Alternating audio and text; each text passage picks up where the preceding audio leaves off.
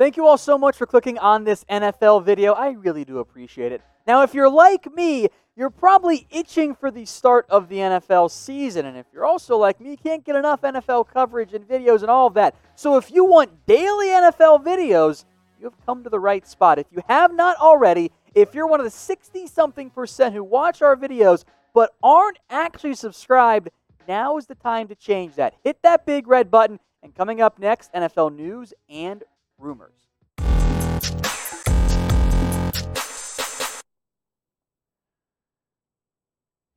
Today's NFL Daily is made possible by our friends over at Manscaped. We'll tell you a little bit more about them here coming up in a little bit. But first, there are some rumors and news we got to get into. We're going to begin today with one Deshaun Watson and where things currently stand on his contract negotiations and all that with the Houston Texans. Now, right now, Watson is not worried about his contract, and I get what he's doing here. It's very similar to what Dak Prescott has done over the past couple of months with the Dallas Cowboys. Now, Watson reportedly wants a shorter deal, allegedly a three year contract. I think he might be able to get that because there's no one in Houston to stop Bill O'Brien right now. Now, regardless of what the length looks like, that will impact the per year value. Watson's going to be expensive, and he knows that if I wait, I'm going to get more in the long run. Here's what he had to say my representation and the organization have definitely been talking, but timing is everything. Right now, I'm just focused on football, my team, building this chemistry, and building this offense. What Watson is not so subtly acknowledging here is if he waits, he's going to get more. That is simply how the quarterback market looks like. We are not, we are just a couple years away from the likes of Jimmy Garoppolo and Matt Stafford and Derek Carr being the highest paid quarterback in the NFL. Now Derek Carr is not even top 10. A year ago, Carson Wentz was in this top five. Now he's not. Jared Goff had, has gone from number two to number five. Patrick Mahomes blew it out of the water. So whatever Watson gets, probably over 40 million per year, especially if it's just a three-year deal. If it's longer, I think he could legitimately approach, probably not surpass, but approach Patrick Mahomes type of money. If he waits till after Dak Prescott signs, Dak might be getting 40. Watson might be getting 41 or 42. So I'm going to make this next question the pinned comment on today's video. What would you pay Deshaun Watson per year? What is that magical number? At some level, for me, I just have. I think if I have a franchise guy, I'm going to almost hand him a blank check. But let me know what you guys think. So if you get the ad break here on, on YouTube, scroll on down and make your best guess slash prediction. Let's move on now to George Kittle. Speaking of contracts that might not be going well, NFL Network's Mike Silver says the, the Kittle and the Niners really aren't that close, with San Francisco being, being prepared to reset the tight end market. Duh. Kittle, though, once more, because the tight end market has not been very ex- uh, expensive, and Kittle's the best player on that offense, I would argue, by a pretty decent margin, no respect to those offensive linemen. Mike Silver also threw out the idea of, of Kittle opting out, which, for the record, stupid, because all it does is just kick the can a year down the road. Now he's trying to get paid having not played a season. I, I don't think that makes much sense for Kittle. Now, the tight end market, we know Kittle is going to surpass that. He's going to get at least 11 million per year. He's better than Austin Hooper. It, the tight end market, frankly, is long overdue for a significant reset. Uh, George Kittle is going to be the guy who resets that market. The question is, how close to the top end wide receivers does Kittle end up getting paid like? I, he's not going to beat Julio. He's not going to beat Amari Cooper. I don't think. But I'll tell you what, I do see a scenario in which he could legitimately ask for 18 million per year, or maybe 17 million per year. And if I'm the Niners, I know that's expensive, but he's your best offensive player. Maybe you just pay that guy. Maybe you try and settle in the middle ground and make it like the running back market at 15 or 16. So, will a George Kittle deal get done? Type Y for yes or type N for no. I think it does because this is George Kittle. This is a guy who is, I think, if you include exclude positional value, i.e., don't overload the quarterbacks, top 10 player in the NFL. So cast your votes. Y for yes, N for no. I remain a big fan. I think it makes sense. At some point, I think they just got to pay him. Now, today's show, as mentioned, brought to you by Manscaped. If you want the Lawnmower 3.0, that is the number one men's grooming tool out there. Head over to manscaped.com, slash chat. That'll automatically apply promo code chat, and you'll get 20% off and free shipping. You don't have to just take my word for it. You can ask my wife. You can ask producer Dylan's girlfriend. She told me she's a big fan of when I use it. Manscaped.com slash chat gets you the Lawnmower 3.0, 20% off and a free shipping. And don't worry, folks, I have that link in the comments and I've got it in the description. About Clowney and the 49ers. Wait, what now? Yeah, it's the report from whatever pick6.com is. Now, that report also said there was nothing close, more so just checking in. So allow me to do everyone a favor here and tell you what happened. I will read between the lines, something I, I think I'm quite good at. The Niners probably did check in with Clowney, hoping, well, hey, what if we offered him like a one year, $5 million deal? Maybe his price has dropped significantly. It hasn't. Clowney's demands remain significantly high, although, boy, I'll tell you, the Niners somehow getting Clowney would be fascinating. Because you have Nick Bosa, have Dee Ford, you have Kinlaw, you have Arik Armstead. The Niners love to throw assets at, at that defensive line and add impact players. It's a fun idea. I don't think it happens because the Niners, like mentioned previously, have to pay George Kittle. They got somebody more impactful, more important to their team that is waiting for a big time contract. I don't think George Kittle would be very happy if he's asking for let's just say 15 million and the Niners go, "Yeah, Clowney, here's 12." Yeah, it's not going to go over very well. Now, Clowney, of course, has been heavily linked to teams like the Titans and the Seattle Seahawks. But let's focus in on those two NFC West teams.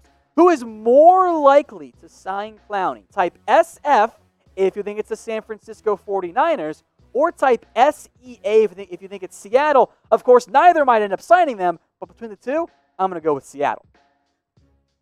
To Antonio Brown now, who has been suspended for eight games, which might just spell the end of his chances of joining the Seattle Seahawks because A, he's already going to miss half the season, and B, he's also still under NFL investigation for the sexual assault accusation he's been dealing with. So it's eight games minimum, possibly more. Now, Brown has been linked, and I'm sure will continue to be linked to the Seattle Seahawks, but a suspension plus lingering uncertainty plus the whole retirement, not retirement thing doesn't go well. Uh, impact wise, he'd be a great addition to Seattle, who's clearly all in right now in the middle of this of this window with quarterback Russell Wilson, only barely on the wrong side of 30. And he'd be a perfect number three receiver because Antonio Brown would really be a, a borderline number one receiver. And Lockett, Metcalf, and AB, if AB's head is on straight, is one of the best trios, if not the best trio in the NFL. In fact, I think it actually would be the best trio. The issue is he's not trustworthy. You can't trust him at all. So I don't know what's going to end up happening here with Antonio Brown. I will use his initials for this one. Would you sign him? A for yes, B for no.